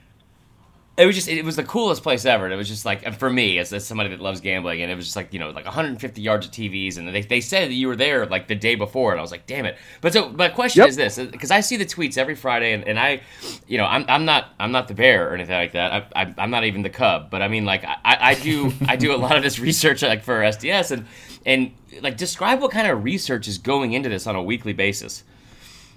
I, I and I usually what we'll do is uh, on Monday and Tuesday I want to work working from home, and we have a, a, a database going back. I would say, oh, thirty, four, maybe, maybe 30, 40, probably forty years, late seventies. I think we have seventy-seven or seventy-nine. Might be the, the cutoff. I'd have to check. Of basically every every boarded uh, college football game with with a whole bunch of stuff that we can filter through. So I'll just I'll look at some numbers and look at some teams and look at some head coaches and and, and just kind of find some things that that I think are, are relevant or, or an angle. Whether it's hey, don't necessarily run out and bet this game because uh, in the last ten games as, a, as an underdog, Northwestern's nine and one against the number with seven outright wins, but it maybe add another layer about uh, the size of the underdog or uh, versus a specific team or a coach because uh, we, we know in college football these teams turn over so quickly two or three years is the lifespan for these Right. these these these, these players but a lot of times you can find a really good nugget uh, with a head coach who maybe has taken it from multiple schools like Mark Dantonio has uh, in Cincinnati and out Michigan State. Uh, just coaches that fit certain roles and in, in certain categories that might um that that might work well. So I, I, I won't I won't necessarily try and like come up with like the ridiculous stuff. Oh, they're eleven and four in the last fifteen night games, and all. Now, I'm looking for Right. something like a, a specific a specific like angle where you could say, hey, you know what? I- i- If you look at David Cutcliffe and these toss-up games where uh, they're either favored by uh, a field goal or less, or an underdog a three-point or less. Uh, they they- they're they're 11 and one in those last 12 games. So typically Duke is going to find a way to win those games. It, it might it's something just to kind of kind of file away. You don't have to necessarily bet on a game to like, wow, that's a really good note. Okay. Is there a, a call that you've made on game day that haunts you the most, where you're like, all right, this this team's covering uh, lock of the week, something like that, and it was just, I mean, absolute blowout. You took some heat for it. Um, but- oh, oh gosh, n- uh, n- numerous of them. I, I can't. What was one? There was one. oh yeah, no, a couple of years, a couple of years back, this this was a good one, and it actually went down as no action, so it didn't get counted as a loss. I, I had Cincinnati at home. Uh, catching like 19 or 20, whatever it was, uh, uh, against UCF, I think it, it was, and uh, and the game actually got called after the third quarter because of uh, uh, weather and lightning in the area. The game and the game didn't go the uh, the appropriate amount of time that uh, it, it, it needed to. So that, that was one that, that came to mind. There there there have been a bunch. I've been on the uh, the, the wrong side of numbers, like uh, the, the Florida Vandy game. Uh, each of the last two Oh, years, yeah. where where where, where Vandy's had it covered both ways, and uh, you you the, the the fourth down. Okay, just like get a yard and go down. Nope, I'm going to run it to the end zone and get the back door, or the uh. Or the late the late field goal last year. That was a good one. Uh, have have an Iowa State against Iowa. Uh, uh, a couple years back when Cyclones led the entire game, and somehow Iowa uh, went like had like four touchdown drives of like 85 yards or longer, and wound up winning it in overtime. And I, I wound up pushing on three. Yeah, they, they're there there there's some bad ones. I'm sure I can even think of some more uh, from last year if I if I try it. Uh, oh, oh, there was yeah Utah San Jose State. That was another one uh, early in the year, a couple of years back, where I think I it was it was a it was a uh, a Thursday or Friday game for for Utah the week after playing someone and and they and they I think they they, absolutely put a beat down on them and I thought it was a, a spot where San Jose State might uh, be able to catch them napping. So yeah, you, you hear you hear it from people. That's fine, but but at the same time you do hear from people when you pick Mississippi State to upset Texas A&M and when you pick Clemson to win the national title and they and they wind up winning Okay. by by four touchdowns. So it's good. It works out well. So on the flip side of that, is is there a call that you've made on game day that you're the most proud of? Better not be Clemson. Yeah, I I I I, I, I think I think uh, picking Clemson to win it to win outright uh, last year on, on the year they wound up winning it was uh, was it was great. That Mississippi State call over A and M. Uh, remember when they, I think it was the first week of the college football rankings a couple of years back, and Oh, yeah. and A and M was was in the top four, and uh, I picked Mississippi State to win that game. Uh, I, I picked Buffalo to win the MAC last year, and they probably should have. Uh, they blew that big lead.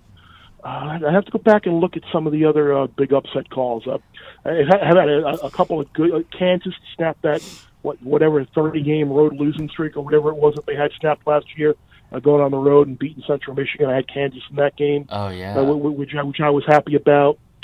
Um, let me let me try and um, jog I the think I called you crazy back for that. I remember that.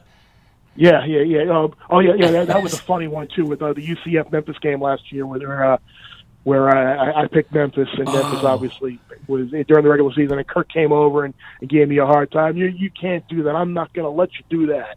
And uh, it was a little bit tongue in cheek, but uh, Memphis Right. was totally the right side of that game, and and, and, and should have won.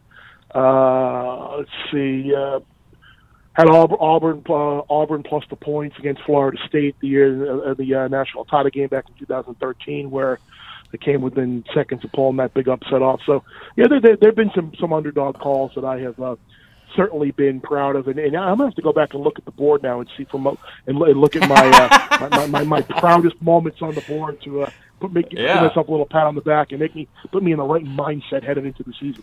I like that. Yeah. I mean, I'll say this, and then we've brought this up on the podcast before, but uh, I'm a diehard Bama fan, and I also predicted Clemson to win the national title um, at the beginning of the year, halfway through the year, and before the national championship. And it's weird because the, the joy and elation I hear in your voice from predicting it is not the same when I when I talk about it. Um, but no, so so but you, you said this earlier. You said you said backdoor cover, and I got a little bit of chills just because again, love love me some gambling. What's What's the worst beat that you can remember? For me, last year, like Bama, Arkansas. Arkansas covers late. Uh, they scored like a touchdown, I think, with like less than 24 seconds to go or something crazy like that. What's the toughest beat uh, or worst beat you can remember in the last last year or two? Well, I, I uh, uh, on the SVP Sports Center, the uh, the trilogy, uh, the, the trifecta that made the uh, that, that makes makes the Open, the Northwestern, Stanford, and Belk. I, I was on the wrong side of all three of those. I had UCLA Oh. plus the points against Stanford, which they should have won the game outright. I had I, I had Duke in the Belk Bowl, probably should have won the game outright, lost, and I had Northwestern, who was never uh, not the right side in that game. So I, I was on the wrong side of all three of those. So uh, th- those certainly count. But I'm going to give you an obscure one, and, and being Yes. a Bama guy, you'll probably you'll probably remember this. I had Kent State plus. It was probably uh, it was around four, whatever. It was around it plus 38 and a half? Where you it was it was 38 whatever whatever it was that year. And then when Kent Kent State scored that late touchdown, and and for some reason, like the replay booth called down, yeah, we want to review Kent State's touchdown here in the in in, in the 38 number game with four with four with four minutes to go. Oh yeah, you know what? He was down. We're, we're gonna pull. Who who is calling up to the replay booth, or why is the replay booth even taking a look at Me. that It was situation? me. yeah. So so I so I I I, I had Kent State plus the uh, points, thinking that Nick wasn't going to lay it on his alma mater, and they really tried hard not to. And with, with a big SEC game the next the next week, I'm like, it's a perfect spot to, to take uh, Yeah. more than 38 points, and uh, I probably was right, but that, that was a that was a uh, a brutal beat, as, as was the two games that I alluded to uh, before that with the, with Florida Vandy each of the last couple of years.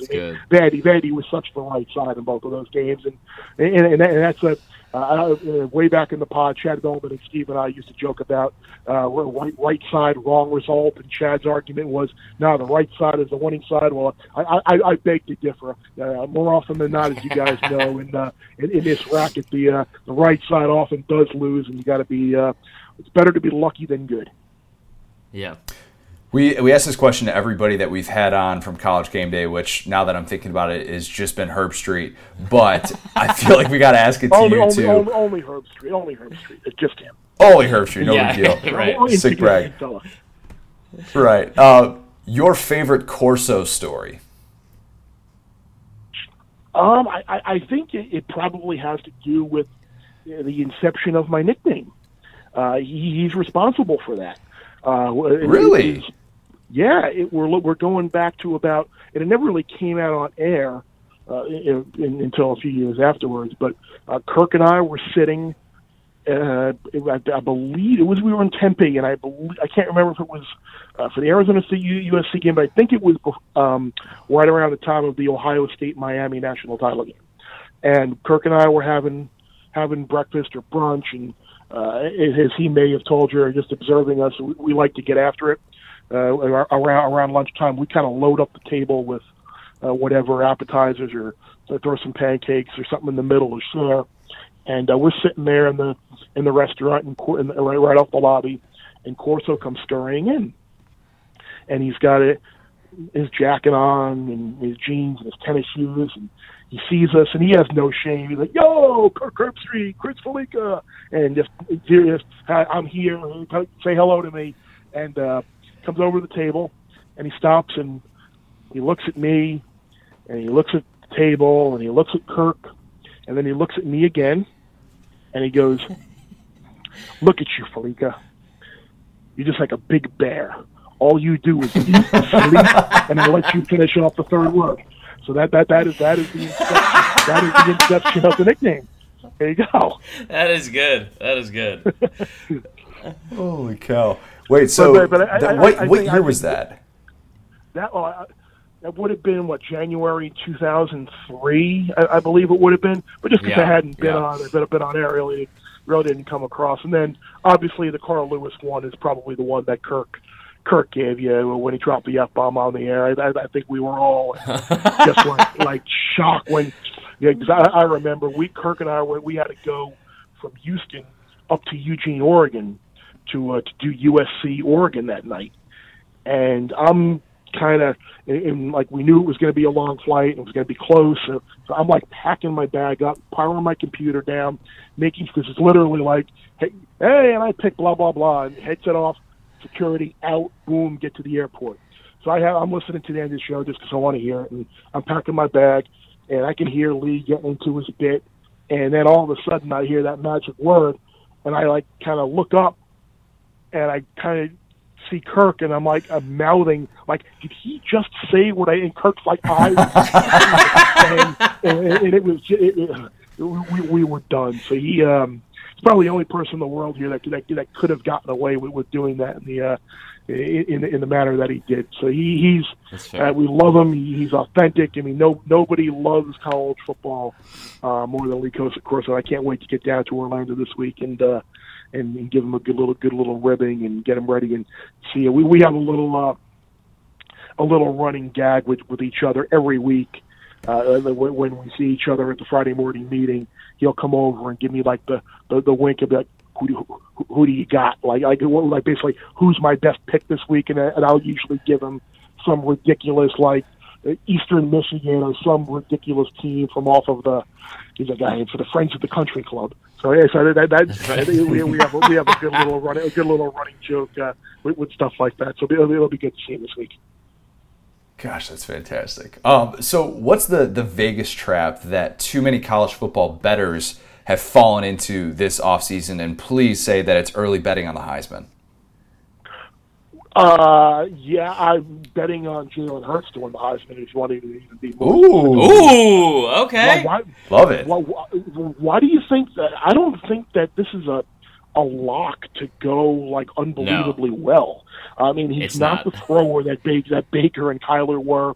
Uh, he had was Right. afforded a luxury at, at Alabama with the defense where the defense was going to win the game. He'd have to score every drive. They got to score every drive now in the Big Twelve.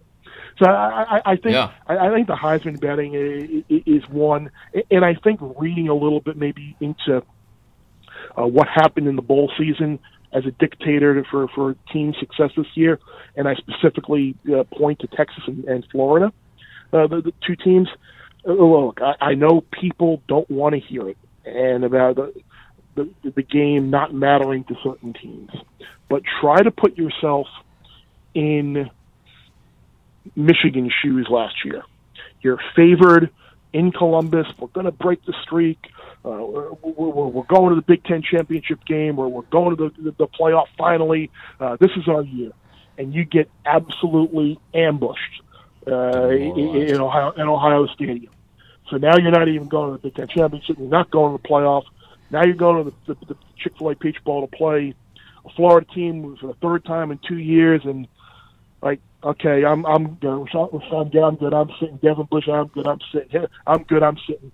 And you know, Michigan's not even playing their best players, and just the emotional like, do we really have to play this game type of deal? And give Florida credit for coming out and doing it.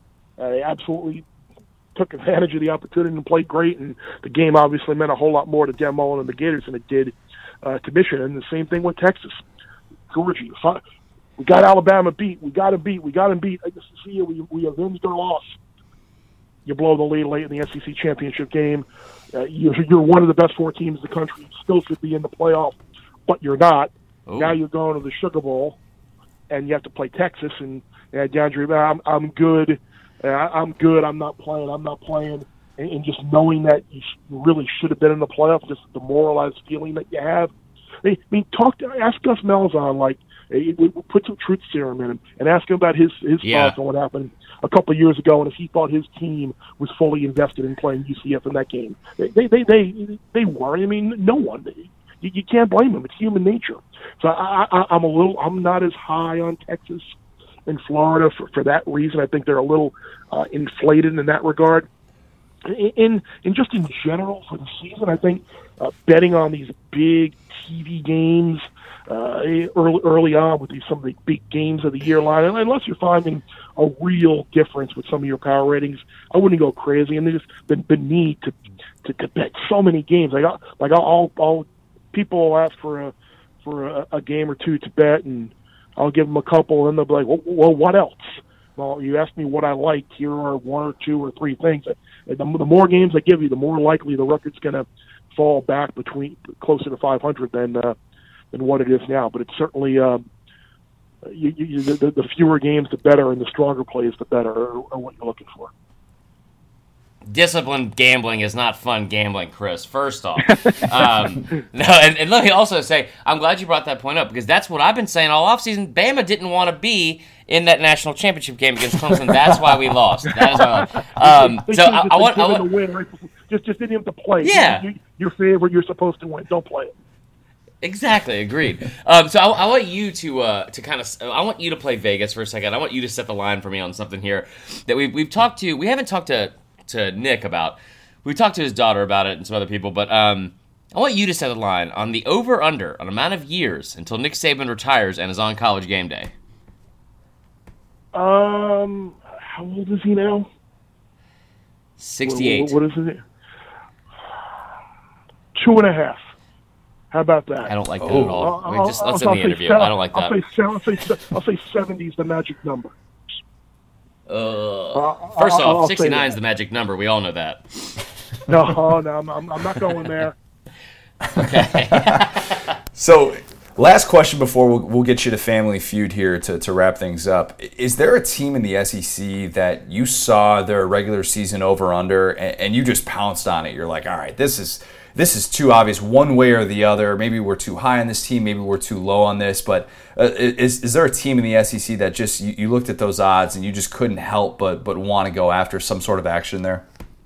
Yeah, I think Florida under nine was the one that immediately stuck out to me. Wow. I, I hit on some of the other reasons before, but I, I think look, I don't think they're going to go to Baton Rouge and win. I don't think they're going to beat Georgia in, in Jacksonville. So right there, that puts ten and two as the max. Uh, are they going to win every other game on their schedule? The neutral site game this week against Miami, uh, Auburn. Uh, they lost to Kentucky last year. They got to go to Lexington this year. South Carolina, Wow. Vandy, and Missouri haven't been easy games for them the last couple of years. Who knows what this Florida State's going to look like by the end of the year? I, I kind of think they'll lose at least one of those games. So I kind of see nine and three as a ceiling for Florida, and, and more than likely you, you, you could be looking at eight and four. I mean, I mean, look, this is a team last year. Look, I love Dan Mullen, and and, and I, he did an unbelievable job last year getting Fra- Franks to, to to take a huge step forward, and they got skilled guys at receiver uh, and running back who can perform. But but I do think that uh, they got some issues on the offensive line. Uh, they're going to have some holes to fill in the secondary, and just the way they capitalized in close games last year, and the, the way they the, the turnover margin went their way. Uh, I think some of those are due to regress a little bit. So uh, I, I, I could see nine and three, eight and four. Uh, as a regular season type type win total, and uh, if they get ten to beat me, oh well. Uh, uh, congratulations, you, you, you- you did it, and I take my loss and move on. But that was uh, that was one that I thought was uh, a little high. Well, those are those are Chris's words because I know Chris. I'll just let you know that we've I've I've had a, a rough run in with with Florida Twitter recently, so I don't want you to get in trouble there. Um, but uh, no, let's let's get you out of here on Family Feud. I did, I, is a I, game I, I, did, I did pick. I did pick them to beat to beat Miami this week, so I'm not I'm not putting Okay. my alma mater alumni sunglasses on here that Miami's going to win the game. I, think they think Florida will win the game. And not to say nine and three is a terrible year. Oh, you're going to you're going to No. go nine and three. and You're going to lose to you're going to lose to LSU and Georgia uh, away from home, and and you're going to trip up against Auburn, who's a top ten team. That, that, that, nothing, nothing embarrassing about that. No, not at all. Not at all. Um, yeah, I, I agree with most of that. I, I wish that we would have had you on before we picked these yesterday, Connor. We should have thought about this. um, okay, so let's let's get you out of here on Family Feud. This is a game we play. It's it's just it's not really like Family Feud. It's way more fun, and you can win way more money. Also a lie. But we are just going to do some rapid fire questions. Uh, are you ready to go? Let's do it. All right, here we go. Your first question. Let's put two minutes on the imaginary clock. First question, here we go. If you were a character on The Office, who would you be? I am embarrassed to say I have never watched an episode of The Office. Oh my Chris, gosh. that is, Oh, that is, Yeah. that's- man. that's- Yeah. How do I trust I- you I- now? I know. How do I trust you? I know. I, I, I, I, I am. I am. I, I feel awful. Awful for it Yeah. shows you what type of life show what type of life I have during the year when I have no time to, to, to watch television. So I think Well, my, my thirty. I'm sure you'll have some ran out. I'm- downtime this fall. Okay, I, I, I, I will try. I, I couldn't even Yeah, okay. Google fast enough to even like fake my way through. I Love the appreciate the, effort either way. Okay, second question. Favorite sports book in Vegas? Westgate, Yeah, love it, love it. Uh, what is your favorite college game day atmosphere overall in the country? Oregon, Oh, I thought Ooh. it was going to be Washington. My fiance's an Oregon State grad. She's not going to like that, so earmuff it, babe. Um, fourth question. What's your favorite atmosphere from the SEC?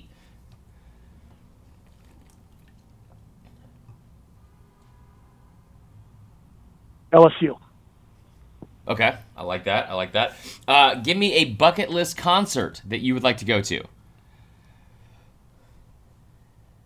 Metallica, one last time. Oh yeah, they're they're fantastic in concert. Um, give me your week one, not week zero. Your week one lock. Nevada plus ten at home against Purdue. Love it, love it. Yeah, anytime you get a Big Ten team on the road, I like that. That's a good point, right, Connor? Um, Hey, I'm, okay. I'm not saying anything to that. Purdue, Purdue. I, I Malik Henry's not starting for Nevada. Purdue all of a sudden has a much better chance to win that game. Just saying. It's fair. Okay. Uh, I need you to settle a very specific bet here on this show now. I'm a Bama fan. Fiance, like I said, Oregon State fan. Doesn't know who we're pulling for for Oregon Auburn. Give me what team is going to cover the spread. Who am I betting on? So who am I pulling for? I'll take Oregon plus the points. Ooh, okay, okay. She's not gonna like that. Field That's. I think it's I like plus three. Plus three. Yeah, yeah. We just need to make some money. I like that. Okay, last question. Last question. You kind of alluded to it earlier. Give me your best bet from Florida and Miami week week zero. well, the best bet would have been under 50 at the start, but it's come down Yeah. some. Uh, I would. Uh, I'd still. If you can still, if you can find seven and a half, I, I'd take Miami plus seven and a half, and uh, I, I can see this being like a uh, a, a, a 23-17 type game, Right. Florida winning. Or you Oh, hold just on, play last Florida question Money, or, you could, or you could just play Florida money line. I, I don't mind That's that either. But Last last question here, and, and this is where I get myself into trouble because I, I know I know Vegas is tricking me, and I know I fall for it every time. Talk me out of teasing Florida down to a half point and then the under at fifty three or fifty four. because you, you never do know if Miami happens to uh, just get a little bit better quarterback play with Jarren Williams. Uh, and their offensive line comes together a little bit quicker. They got a bunch of skill guys, and they could potentially stretch a thin uh, Florida secondary. And then the, the, the total of 53-54, you never know when all the old Mr. Non-offensive touchdown is going to come into play.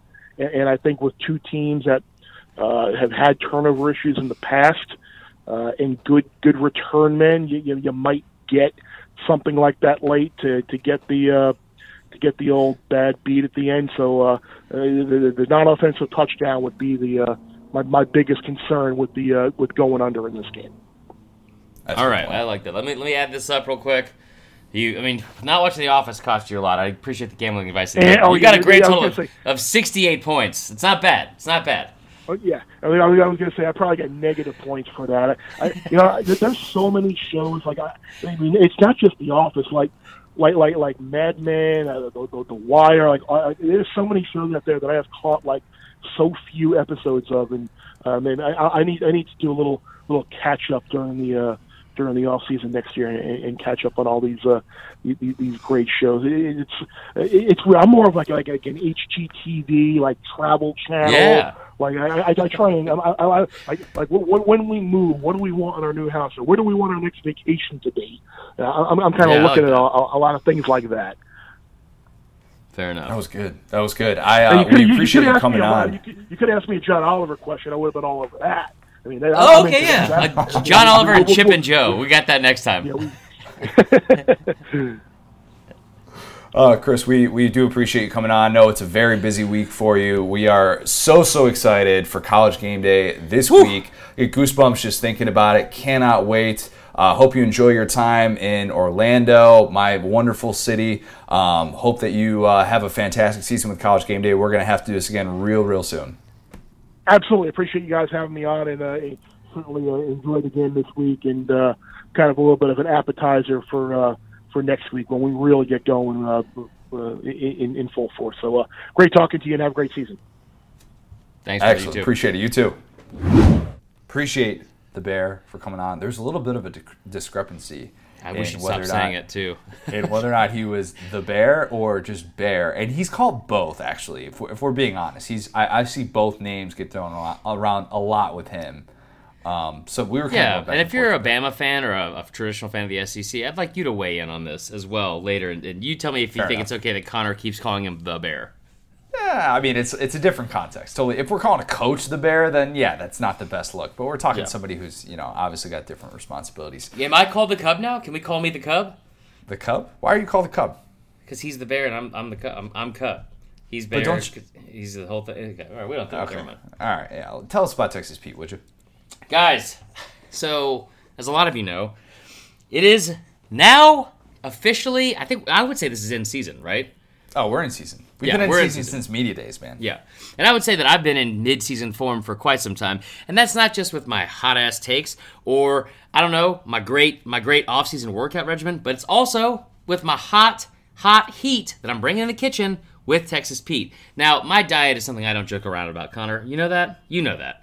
So before we got on here this on, on air today, I did what I normally do. I turned on ACDC Thunderstruck up to 11 and I went down to Publix and I got myself a new bottle of Texas Pete, fresh for the season. It'll be gone within a week and a half tops. Um, and I poured it all over some chicken to get that protein in. And guys, again, you can put it on anything. It's game day this weekend though, so it's time to take it up a notch, not just on the field, but also off the field at your tailgate. So make sure you head over to TexasPete.com.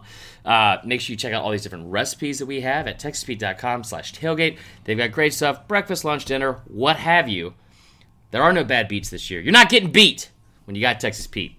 Am I right? Ooh, you got rhymes today. Very Always, good. always. Pun game's always strong. Let's get into a little fourth and wrong. Also rhymes with strong. Let's do it. So What a perfect first question too. I know.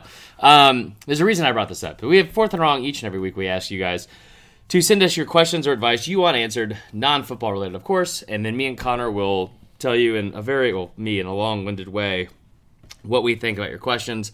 Um, these are still from last week. We had Yeah, so that's many okay. They're week. Yeah. leftovers. Um, speaking of leftovers, our first question from Zachary Martin. He says blue cheese or ranch for dipping boneless wings. Those are called chicken tenders, but go ahead. For boneless, for bone in, whatever. Yeah. It's it's ranch. It's ranch all day.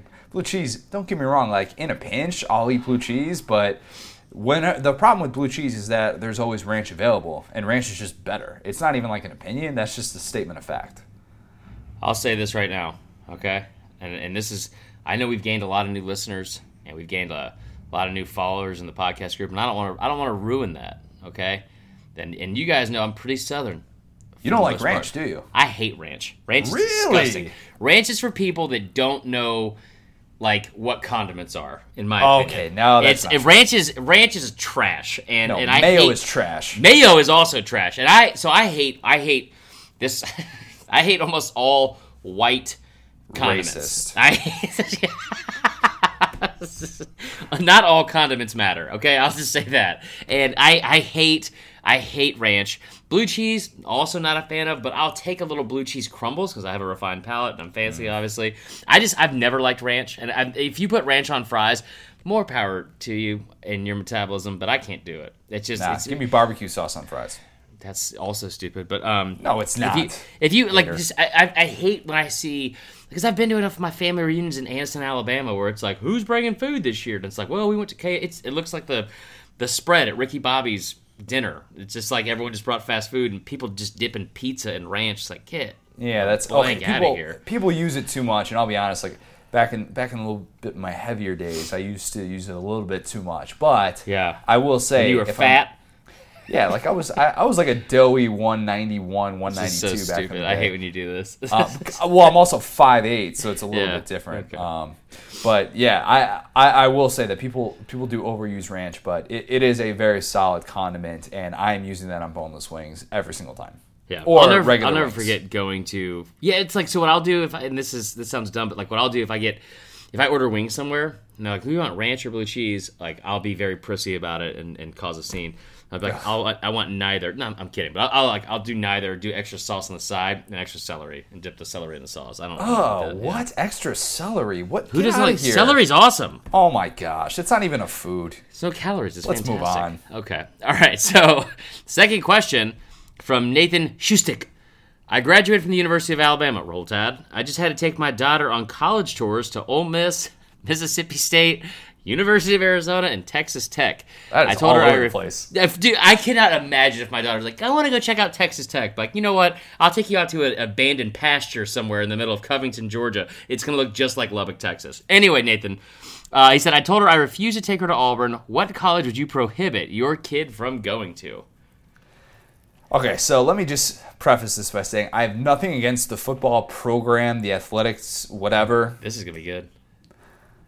But I have had a, a personal vendetta against the University of Illinois and their admission standards. Um, let's just say my high school my high school girlfriend got into the school with the same exact grades and less extracurriculars than I had, but she was undeclared and I wanted to get into the journalism school. And I may or may not have gotten waitlisted and then denied ultimately.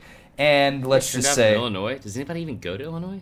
Oh yeah, yeah. Illinois is Illinois is very prissy about it too. They're Okay. very obsessed with their quotas. It's it's a good academic school. It's not as good as it thinks it is. It's really Right. not. them know. And I've yeah, and I've always been very frustrated that they've been very upset. They've been very obsessed with their quotas. We'll we'll just say that as somebody who is um, a, a white male in state, Wow, I did not feel the love from affirmative action on this. I did not podcast. feel the love from the University of Illinois. They're, they're not quiet about that either. Like you can go like look up University of Illinois admission quotas, and it's it's insane. Like they're a very diverse campus. Like don't get me wrong, no doubt about it. But as a, as an in-state male, like I just sorry, I just I, I was I felt like I was up against it trying to get in there. Man, I mean, you know uh, that's something we don't talk about enough is how difficult it is for white males. White men, in- I know, right? World. We live a rough life. That's obviously a joke, guys. I hope everyone realized that. So here's this is why I brought up this question. Uh, First off, Nathan, I don't know you personally, and I don't want I don't want to say this in a negative way, but don't let your daughter go to Arizona.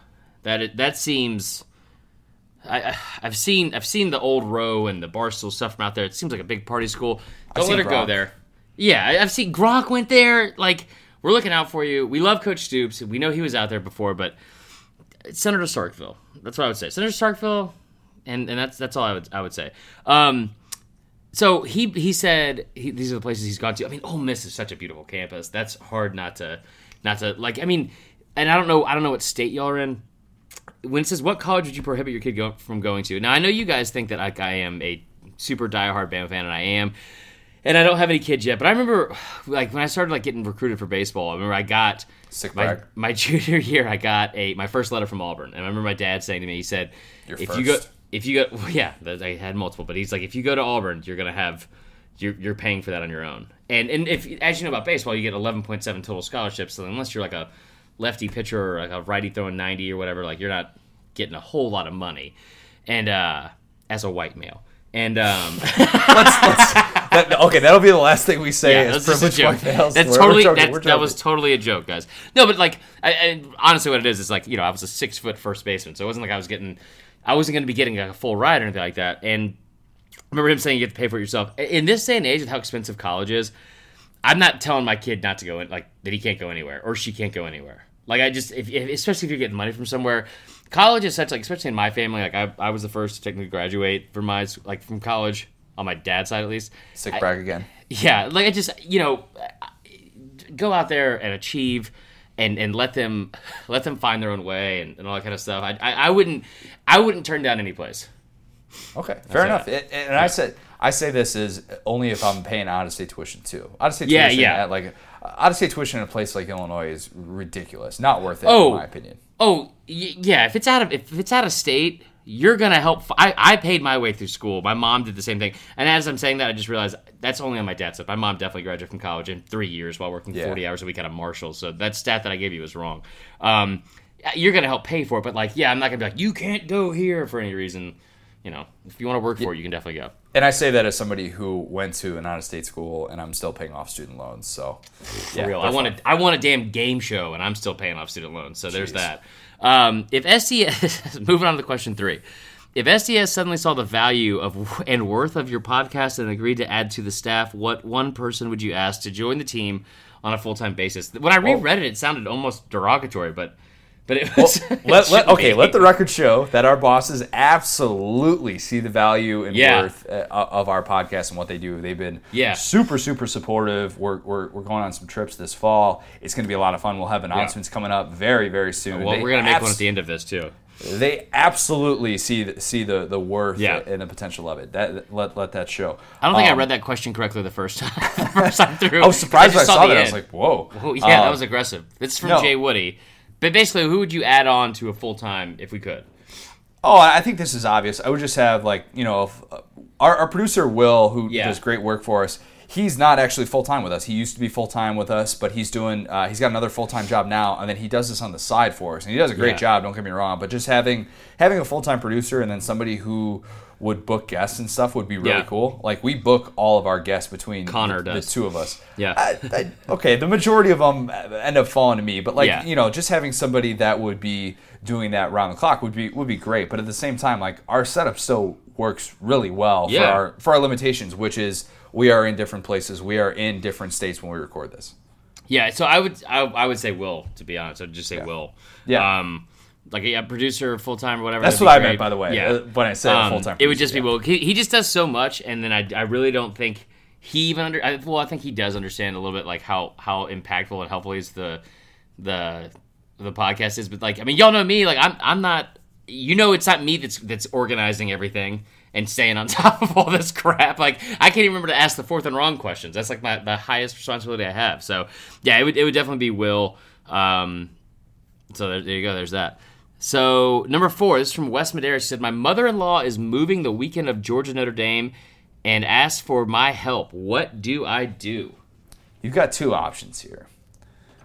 One, is, is it weird to be moving somebody in at night? That seems that seems strange. Like it seems like I- your responsibility to be done during the day. You don't move somebody in at like seven, eight o'clock at night. I would think.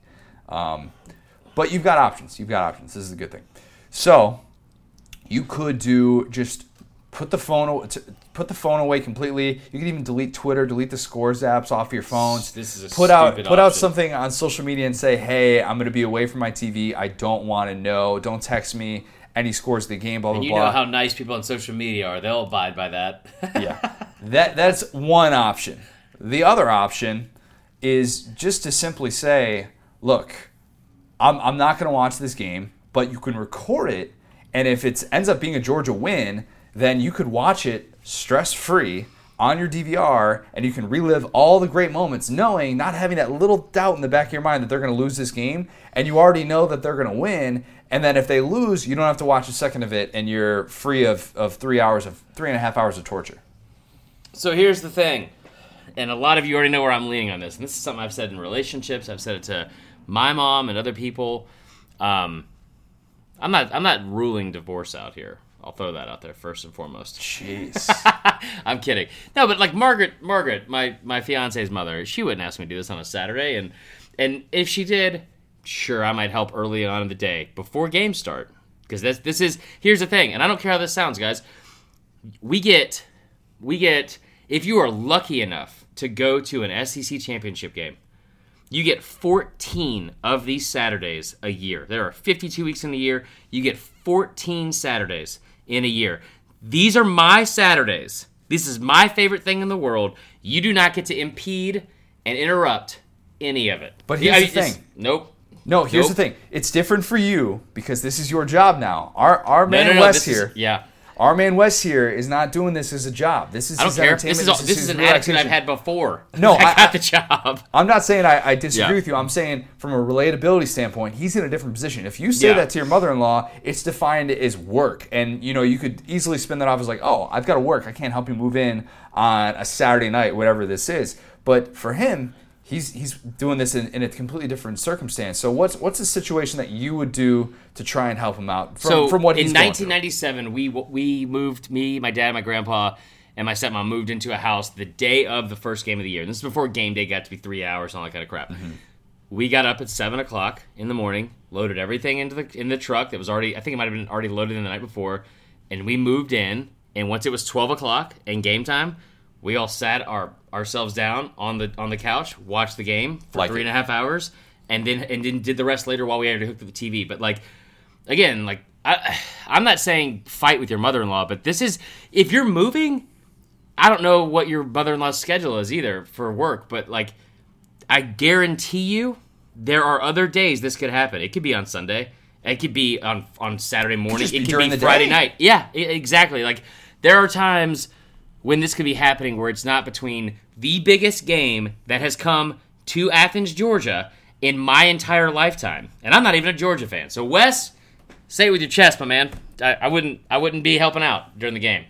All right, fair enough. Best of luck, Wes. Let us know how that turns out, by the way, and if there's anything that we can do, write you a little doctor's note, whatever we can do, we will make it happen. Yeah. All right. Speaking of that, it might mean too much. Um, it just means divorce. So uh, USA Today, who does just such great work with all the financials that go into college football, they, they do the coach salary database, the assistant coach salary database, and all those great things. They uh, broke down the Power Five public school recruiting spending per year, and believe it or not, the SEC leads the way with a $1.3 million average. Uh, nobody else, uh, no other conference averages a million. That's not the crazy noteworthy thing. Georgia, y'all are the noteworthy thing. From 2016 to 2018, which is basically Kirby's start at, at Georgia, Georgia has spent more than $7 million on recruiting. That is 1.5 million more than the next closest team, which is Alabama at 5.56 million dollars. UGA's recruiting budget in the last five years, according to this USA Today story, has quadrupled. Quadrupled. Because they cheating. I, I'm kidding, guys. I'm sure no comments on that story said that at all. I'm sure they were very Oh, I- yeah, like, can oh, you "Oh, what imagine the comments?" made." Florida fans, man, y'all. I know y'all are all over that one. I'm sure. I'm sure. But th- that to me is like, okay, we, we make the jokes all the time. We make the jokes around around signing day, and like, oh, Georgia's you know going above and beyond for this. Holy cow! Yeah. seven million bucks in a three year Harry span. Caray there. Holy cow! Hey, hey! Oh no, we'll stop that. But seriously, like when you see those numbers laid out, Yeah. you're just like, man, it. I mean, that that is an absurd amount, and just just to think about, you know, go back to where we were five years ago with Georgia, and thinking that Georgia is a premier program in the country, and looking at the recruiting budget and what Mark Richt does. Even you know, they obviously were bringing in a ton of talent then, and then to think that budget has quadrupled. Isn't it fun to sit there and, not have to say about your program anymore that your coach is a nice guy you're actually winning games? It- it- but like, no, it, it is it is really cool. Like that's that is that's crazy how, and it's obvious it's obvious that it worked. It's I mean, it's working. worked. It's working. Who's nobody's arguing with that. So, um, all right, we've got four five star reviews to get to. Four Yeah. of them. Count them. Um, One of this us has first to go number one very badly. So let's get through these. one of us has to p word. Uh, this first one is from uh, Nets LOC ninety two Netlock Yeah. maybe. Uh, subject Georgia fan. Keep it up, y'all. Good show. Go dogs. All right. Thank you very much. Sweet and straight and to the point. I like that. This Uh, one's from D Rich three zero one two. Um, Tua for president. I don't. Okay. Um, it says, can truly say that this podcast is one of the top SEC football podcasts out there. Isn't bogged down with typical biased takes geared toward top teams that would lure bigger audiences. They, they truly go out of their way to give us an in-depth look at the conference as a whole and shed light on every single team while also throwing in a great chemistry that leads to satisfying comedy slash entertainment. Chris has always been amazing, throwing in a good laugh consistently, and Connor's always there to keep the episode from falling off the rails. Chris constant, constantly amazes me with his photographic memory of the SEC, his football history, and Connor is one of the co- the college football analysts. Is one of the college football analysts out there. I think you meant top. Uh, You either way, I'll you never it. know. Yeah, I'll either way, it's, either way, it's true. Um, I patiently wait for each episode to drop every single week. You guys genuinely do an awesome job of preparing well for each episode. I wish you guys get more. I wish you guys got more notoriety for your efforts. Sorry for the length, but you guys truly are excellent at what you do. Can't wait to enjoy another college football season with you guys at the helm. Roll Tide. That was awesome. Thank you, D Rich three zero one two. I love it. I you know when he said the whole thing about the comedy and then the photographic memory, I knew something was coming that was gonna kind of compliment you, and I had a feeling it was gonna be from the falling off the rails comment. That was good. That was really good. Lovely. Uh, this one from War Go Gra. All right. Uh, I'm probably saying that wrong. That's probably meant to be said as one word. That's all right. War Go Gra? I don't know. Uh, subject boy. hilarious. Chris has clearly put. Okay, this is this is going to go after. This is going to bring you back down to earth a little bit. I read That's this fine, earlier. I don't care. All right, so this says uh, Chris has clearly put absolutely zero time into researching the calls in the LSU A&M game, even after being previously corrected by a fellow five-star reviewer for his ignorant take. The Fair. game was the game was not stolen in air quotes from LSU. All of the controversial calls that went that went A&M's way were correct, as admitted even by the Advocate, which is a newspaper. Since Chris has probably never read that. That's Is it- good. Isn't this canceled out by the fact that they should have won the Auburn game anyway? Also Missis- true. Also Mississippi true. State was close too. And if you dismiss teams that win close games against average teams, why exactly are you so high on Texas, who struggled against Kansas and Texas Tech? Do your homework next time, Chris. I don't have any social media, otherwise, this rant would go there. Otherwise, great podcast. I, you know, one, I want to say thanks for leaving the five star review, and I'll do a better job. Uh, this has been brought up oh, before. Like, yeah, uh, I, you know, I, I didn't get to watch that A and M LSU game in live. I had to go back and rewatch the five hour melee. But no, you're you're not wrong. A lot of stuff you said. I, I'm not big on Texas this year, but other than that, great. That's good stuff. That was, I mean, that, okay. and I appreciate it. Yeah, okay, I, I appreciate it. That was good stuff. um, the newspaper thing was the best. That, That was, was really great. good since I've never read that. one. Um, I read the comics. Uh, Bama fan JRK, the best podcast for SC content. Can't wait to see what this season brings. Um, Chris seems like he is very No, well read on the most top newspapers in the world. And I would love to read more of his insight. Uh, yeah, that's all. That's all your words. um, no, no, it's it was, it was that was that was good. Thank you for every. We've got we've got a lot of good five star reviews in the last Okay. last few weeks. And by Uh, the way, War War, War what was his name? War War Gara. Listen, I really do appreciate you calling me out because I need to be called out every now and then. And you're not wrong again for what you're saying. So here's what I want you to do. I know you don't have social media. I want you to DM or uh, email me is probably the way to put it. See, send you a letter. Send me a letter in the mail. C Marler, M A R L E R, C Marler at SaturdayDownSouth.com. Email me as soon as you hear this episode. I will send you out an SDS podcast gift bag, uh, and an A and M sticker. Uh, for your for your five star review, I appreciate that, man. I, I hope you realize you just gave everybody your email, and now everybody's gonna email you and be like. "That's okay." Uh, make sure if you have not already, join. join I'm just our, speaking to you right now. join our Facebook group, which is growing by the day. Some great Yeah. discussion topics that have been thrown out on there. Uh, some just awesome fourth and wrong questions that we've been getting consistently from that as well. Um, make sure you are watching Marler on Facebook Live Monday or and or Wednesday nights. Uh, That is the tentative plan. We are going to have coverage from Orlando, um, the, the game this weekend. We're going to have, uh, I'm going to be there, C. Wright's going to be there, Neil Blackman's going to be there as well. We are going to be recording a podcast on Sunday to recap all the action from Orlando. So that should be a lot of fun. Uh, make sure that you are following us on Instagram for all of our great great content that Marler turns out Saturday Down South on Instagram. Make sure that you're following us on Twitter at the SDS Pod, at Vern Funquist, There it is. at CJ O'Gara as well. Coach O, you got what nine days here? You we're- want to leave we're right now. almost- Connor! Connor! Let me stop talking right now. I'm to tell you something. I was a little bit disappointed. Neither one of you said you won't have me on the show. We'll get you on soon, Coach. Don't worry. It, it don't mean enough. Talk to you guys this weekend. Enjoy game week.